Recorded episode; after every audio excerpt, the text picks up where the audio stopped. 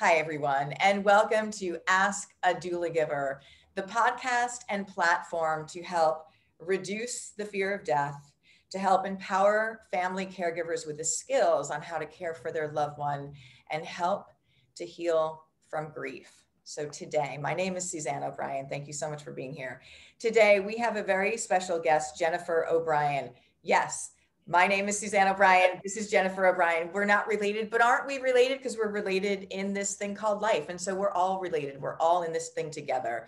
We're so excited to have her. Her name is Jennifer O'Brien. She helps people talk about caregiving and end of life. She encourages compassionate, real conversation through her book, The Hospice Doctor's Widow, a journal where she shares her story of caregiving through collages and writings. After years of caring for people with serious illness as a physician, Jennifer's husband, Bob, was diagnosed with stage four metastatic cancer. But caregiving for the man who had made a 40 year career of caregiving as a physician was not easy. When Jennifer's husband was diagnosed and later after he died, she turned to what had brought her comfort for years art journaling. She documented and depicted the raw, honest, and beautiful and exhausting reality of caregiving through collage, tableaus, notes, and observation. She included much of the wisdom and perspective she learned from her hospice in his years as a physician. This book is to me an honoring, a culmination, a teaching, all of the above, a healing. So, welcome, Jennifer O'Brien. Thank you, Suzanne. It's wonderful to be here with you. Yeah, I've wanted to do this interview for quite some time, as you know. So I just want to hold up your book here. So beautifully done. Um, so, Jennifer, let's start from the beginning if we can. I think that, again, I want to honor your husband and I want to thank him so much for his service to others because I know as a former hospice nurse how passionate you are to be in that space and also how difficult it is, um, especially at a time in our lives right now where we're not doing end of life. We're not dying well at all because we don't prepare for it. We don't talk about it.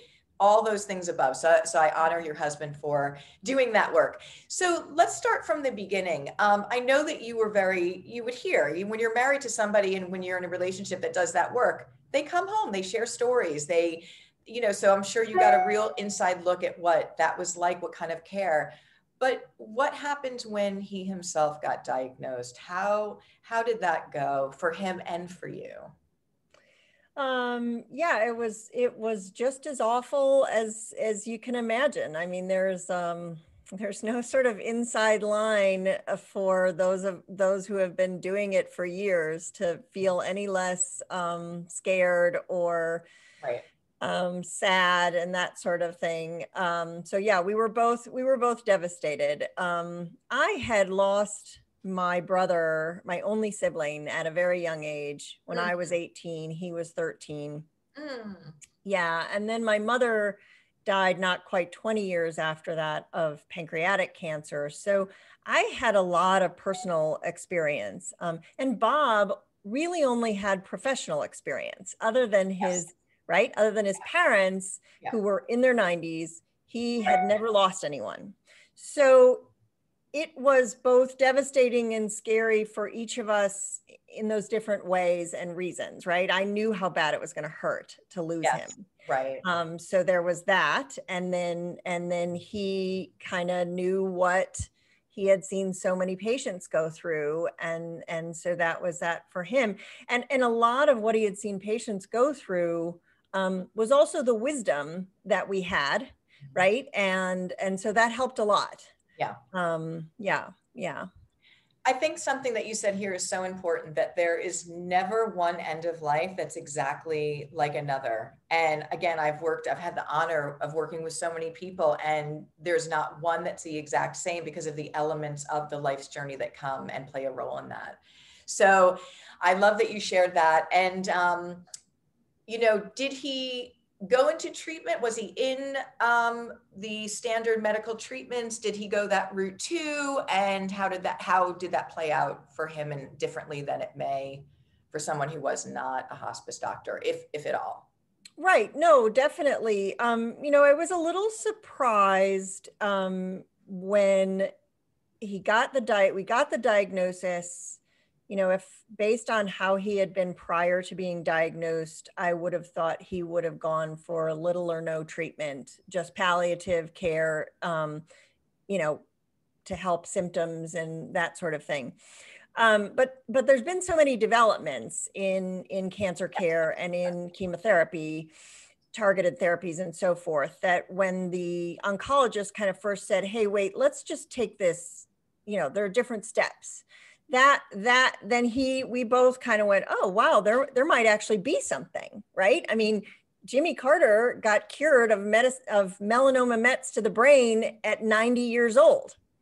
So there could be something for us right? Some targeted therapy. So of course we we looked at that pretty quickly and then and then the genetic makeup of the cancer was not um, conducive. So, so yes, he tried some some some therapies that um, that were that did make us a, make a difference, give us a little longer.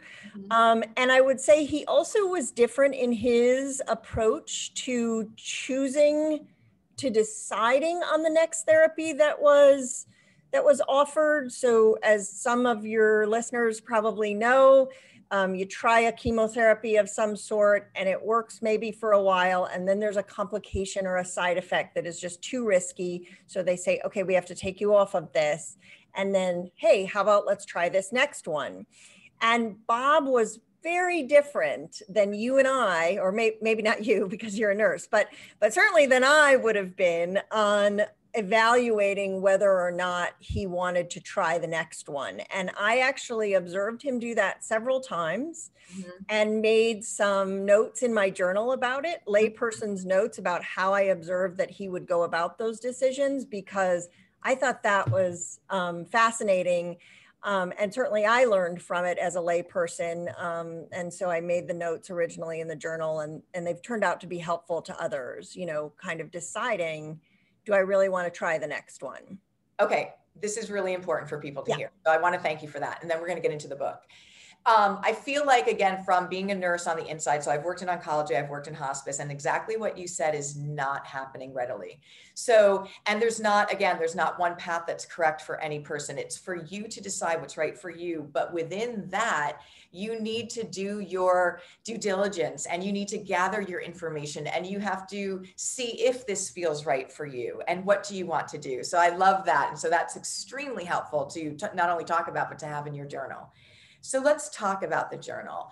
You started writing it during the process of the experience of the illness, of the, the journey with him. Oh yeah, I started it almost immediately upon yeah. finding out the diagnosis. Yeah. And, and what was your goal for the? What was your meaning behind it? Was it something for you? Was it something for you to share with family and friends, or just so it started out as just something for me, mm-hmm. um, for for two reasons. One, um, the art process. Um, especially because I'm self-taught and and right about the time Bob got sick I decided to teach myself digital collage so there was this wow. head and heart thing going on right where I knew what I wanted it to look like on the page from the heart but I couldn't get my brain to tell the computer what to do but anyway so that was kind of a you know that was a really neat way to to do something with with the energy and to and to engage in a self-care that was really sort of unique to me mm-hmm. the second thing i really wanted to do because i think about the first few pages that i did mm-hmm. um, that i documented and and the first three that i'm thinking of um, all are from bob's own wisdom mm-hmm. so the term precious time when he used to tell families, you're into precious time. That was his wisdom. And yeah. I wanted to get it down in a way that was interesting and that would, you know, that I certainly that I would keep for a while. Um, the photograph of the two of us, you know, Bob turned to me and said, if you want a good picture of me, we better get it soon. Yeah. Um, because he yeah. knew that he, his looks would change. Yeah. Um, and and so we did that and and i i put that in the journal right away and um, and the other one was the the story about his parents that he used to tell patients um, about his mom and his dad, who both had va- vastly different end of life wishes for themselves, mm-hmm. and how him and how they honored he and his siblings honored both their wishes because the right answer is your answer. There is right? There's no other right answer but your answer. So so those things were the the first ones. And and it was it was that combination of just taking care of myself and wanting to be sure i documented some of his wisdom. Um, but it originally started out purely for myself. I i after he died and i kept going with it then I started to think, well, I'm, I might, I might share this with family. I might, you know, get copies of this printed mm-hmm. and give it to my family members, you know, whatever for Christmas or something. And then, and then the, um, got some feedback from a physician that no, this really needs to be out in the world. Um, yeah. Yeah. So you and I talked before and we, we both understand that right now, you know, death is the number one fear in the world. And I shared with you right before we started recording the podcast that there were a few instances as a nurse, as a hospice nurse, as an oncology nurse, that the patient was actually dead and family was present and didn't know it. Um, and I feel like it's because that disconnect and that fear paralyzes us. And for me, it was always so um, heartbreaking because when your husband says precious time, when fear is in front of us, you're not present you're not grounded and that's that's the precious time and i've seen so many families lose that because again we're putting people in the home expecting the families to care for them. Hospice comes in they're absolutely beautiful but if you're petrified don't know the first thing you could miss this whole precious time section. So having this conversation which by the way is 100% something that we're all going to go through is this end of our life's journey. So to share what can work and, and how human this connection is with all of us, um, I think is so beautiful. So that's wonderful. The other thing that I think about your book that's so important is that there's so many times that nobody asks the caregiver, how are you doing? And what's your day-to-day journey like? Because you're in go mode a lot of the time. You're in crisis. And yes, you, the person is the one who's experiencing the end of life, but that main caregiver, it, it's just as important. There's a lot going on. I, I, always say we need a care plan for them. And so for you to be documenting that, I think was so healthy and therapeutic for you. And then, of course, to share that. Um, and the other thing you shared is that the, then you wanted to go with friends and family, share it with them. And so for us to, to know that there are people that are not necessarily in that immediate nucleus in the house, but they're all holding the space and wondering what's happening. And for them to have a way to know what's happening from the inside without maybe being intrusive or what whatnot when it might not be appropriate um, keeping us all in the loop and holding the light for that situation. So there's just lots of layers there. Um, mm-hmm. um, yeah. So tell me what was the biggest aha moment during the journey or something that you could say was really something that you really um, experience that changed the trajectory for you or that you found is the single most important thing that you want to share with others? There, I, I am so not sure I can come up with a single most okay. important thing okay. I want to share with others. A couple. Um, there, so there's two two things. Then I'd like to answer that question with two. One is the aha, mm-hmm. and the other is is I'd narrow a single most important thing.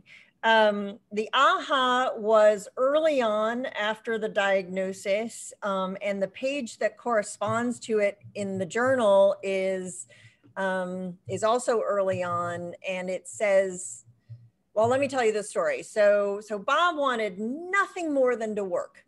He yeah. loved his work, yeah. and so our our sole goal was to keep him well enough to work and to manage what was happening with his disease and what was going to happen with my survivorship. Okay. So so that was that was our that was our objective and um, it was a Saturday morning and we had talked about going to this museum up in Northwest Arkansas and I woke up and I was ready to go and he was dragging and he was tired and he said I am Jennifer I am going to get you some literature on cancer fatigue to which I said, Bob, I am not one of your bleeping palliative care fellows, which launched us into a most unattractive argument. And went to our sort of separate corners and i re- and i didn't like it right i was like mm-hmm. wow how did i let that get so far afield you know mm-hmm. and precious time and you know the whole thing is and i realized and this is this the the page in the in the journal says we're going through two different processes. Yes. He is dying. I am surviving. And those are intertwined and they're both important but they're they don't end at the same place. And so right. for me to feel comfortable going on after his death i needed to not have engage in any more stupid arguments and i did not after that. So that was that was the big aha and thank goodness it happened early yeah yeah um, because I, I feel because as i say um, a lot on my website and so forth there are no do-overs in end of life um, it's one of the few things that is A, certain, and B, we only get one shot at. That's and it. those of us, right, who, who are still here have to live with how that how that incredibly important event in our lives went went down right and so so that was really wonderful to have that aha early because it breaks my heart every time i read in a widows group or in some other group you know i just i thought we had more time or right. i just didn't realize it was happening so quickly the piece of advice the one single piece of advice that i would love for everybody to to take and i would say this is true for both families that are you know people that have received a diagnosis and those who have not it yet is is that also twice ends up in the journal hope for the best and prepare for the worst. And that you are all that, that the word is and not or right? That we are living and we are dying that we are hoping and we are preparing for this inevitable and we are doing it all the time. It is not or, it is not but, it is not I have I'll do that later when someone gets sick. It is it is it is it is an and and is complex as as we are as humans and it and it is happening simultaneously. Um, and the same thing is true in the throes of the diagnosis that you may be adjusting to what now is the best, right? In the beginning, the best might have been a cure. Yep. Um, as time went on and that wasn't going to happen, the best was um, him being able to work yep. and feeling, you know, being comfortable. Yeah. Um, and the worst was pain. The worst was, you know, and and that those adjust and the and the best becomes a peaceful, dignified death and the worst becomes you know something a death that is traumatic um, to me or painful to him that sort of thing. And so that that what the best and the worst are kind of adjust along the way but you're always balancing that. And i i learned i actually learned that hope for the best prepare for the worst from an oncologist i worked with years ago who would not only tell his patients that but tell them that at pretty much every visit yeah. And I think yeah. that's so important. Yes, it because is. it a it's it's language that those of us who are not nurses and physicians can understand. It's uh, it's words that we can assign meaning to. And it allows the doctor or the nurse to check in and say, okay, so where are we on the preparations list or you know efforts mm-hmm. where are we on the hope scale kind of thing that that that reintroduces that concept um, repeatedly and um, helps helps people manage where this is headed. So interesting here and I, I love it. And I, I often said i hope that we get to a place where we do our annual visits you know when you go in and your doctor says you know what? On your annual just the checkup um, at some point in our journey you know it will turn from you know us looking into things and and and not fixing i don't like really like that word but us you know trying to reverse things to really close symptom management in our journey. So that someday i know that yeah my doctor's going to say do you remember when we talked about all those years that this is the time that i'm going to make sure that your symptoms are managed and that your quality every single day? I mean isn't that our goal? So that it's not foreign to me.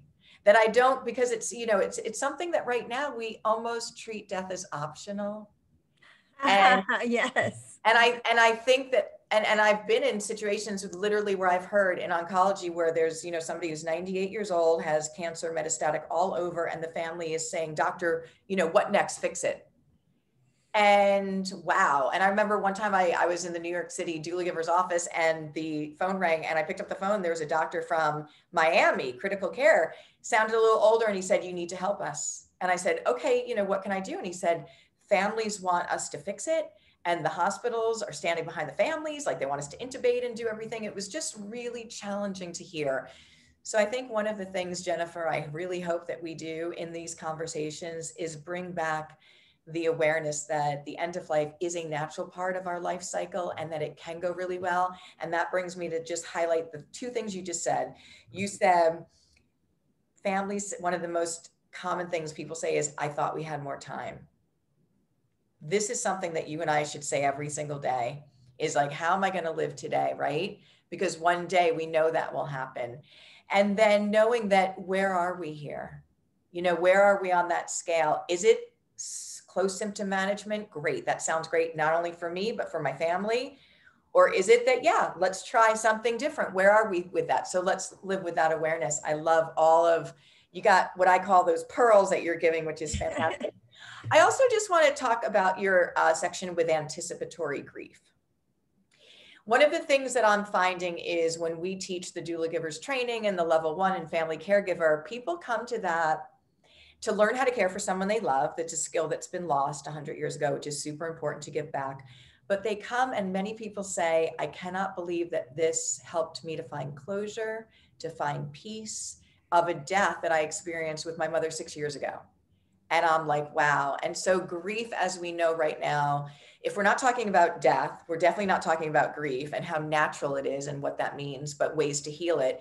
And then people, I don't think, understand that there's, first of all, many different types of grief, but also there's anticipatory grief. And so, could you share a bit about that for a minute? Well, that was something I, I, I didn't even real, I didn't know about. And I, um, because I had lost my brother when I was 18 and my mother when I was in my mid 30s, I knew how much it was going to hurt when Bob died. Mm-hmm. Um, and I, I, I was so, I mean, I found myself having anxiety. And th- again, this was all, that was another page I did very early on in the, in the process. Um, just kind of wringing my hands, um, unable to, to settle into what I really needed to do while he was still alive, which was lean into it and, and be with him no matter how wonderful and difficult it was. And it was both. Um, mm-hmm. And a friend of mine uh, named it for me. Like I, I was you know sort of telling her oh my gosh I, I don't know you know i can't get i can't get i can't get my head around this and she just blurted it out. She said, You're having anticipatory grief. And I was like, Oh, okay. And I looked it yeah, up yeah. and I learned a little bit about it. And I was like, Yeah, sure enough, that's exactly what it is. Sure. Um, that some people report it as worse than post death grief. Mm-hmm. Um, at, and uh, and so to to be able to sort of as they say name it and claim it and and say yeah that's what that is and it deserves to be named and honored but it but part of doing that is not letting it yeah. ruin or or influence adversely what I have left here is in terms of time, quality precious time with time. him. Precious yeah. time. Yeah, yeah. Yeah. That's beautiful. Yeah. And I think again, more the more that we can have these discussions, and for me, what I found is that most people have not seen the end of life. They really haven't because we've over the last hundred years, you know, we've medicalized death and we've kind of like our elderly are in different places. So you might get a phone call that your grandmother in florida died but you can't really it's not concrete it's not put together. Um, and so it's almost this illusion. And this fear has and we never want to say goodbye to somebody in their physical form never. But it is a part of the journey. It can go very well. And when we live i never felt more alive than when i started working for hospice. Why? Because every single day had a different appreciation yeah. And the love and the connection with being with people in that space of just humanity and service and presence. It, it taught me everything. Right. Right. Yeah. There's great intimacy in uh, in end of life. They're they're both in in terms of um you you're seeing someone in their in their raw humanity and um and hopefully in the case obviously in the case of doing it professionally you're honoring it um uh, doing it personally with a loved one um, yes, that's why the work that you're doing, Suzanne, is so important because we have got to have people start recognizing.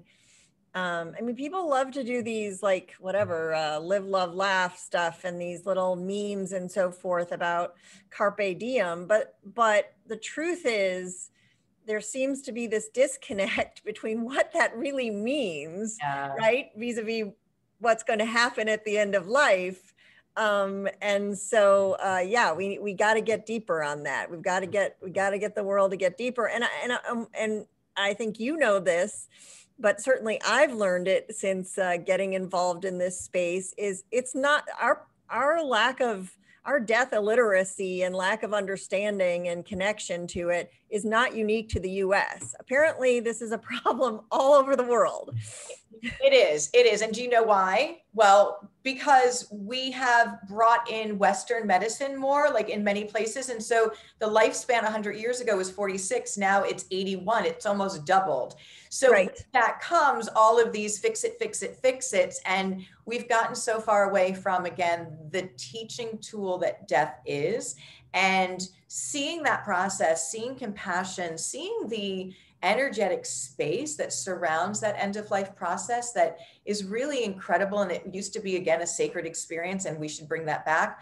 But the first step is talking about what is end of life and getting back to what do you mean i'm going to have an end of life let's let's step into that space again what i often will say to people is is death a medical experience and they're like well yeah and i'm like no it's a human one and we forgot that. So let's bring that back and it's holistic. And you know this conversation is absolutely the beginning and and really everything to making that shift. So i want to thank you. I feel like i know your husband. I feel like his love just shines and he has such a legacy which i think is so amazing that he's not physically here in his body but he keeps giving this gift of his love of his service through you. And so, again, I want to honor you um, so much for being here. And I know that you've contacted me, we've talked, and I was like, you know, this woman is so passionate and on a platform, and I want to thank you for that. So, can you tell people how they can get this beautiful book, how they can contact you? Absolutely. My website is hospicedoctorswidow.com. Okay. And um, you can contact me through that and you can spell out doctor or you can spell it DRS. I've got I've got it both ways. Okay. Um, and so you can contact me through that website. You can connect to your um, book purchase source of choice through that website. Um, it's available. The, the book is available through all the major and the independent outlets. Great. Um, so yeah, so we'll have all of your contact information down below so people can easily click and find you. So I want to thank you so much, Jennifer, for being here. And again, this was the Hospice Doctor's Widow, a journal with Jennifer O'Brien. Thank you so very much. Thank you, Suzanne. Thank and you. thank you for the work you continue to do. It's so important. We, we are all in this together and we're all doing our part. So I thank you for that. All right, everyone. Thank you so much. This was again an episode of Ask a Doula Giver, a platform to help reduce the fear of death, to empower families with the skills, and to help heal from grief. I'll see you in the next episode. Thanks, everybody.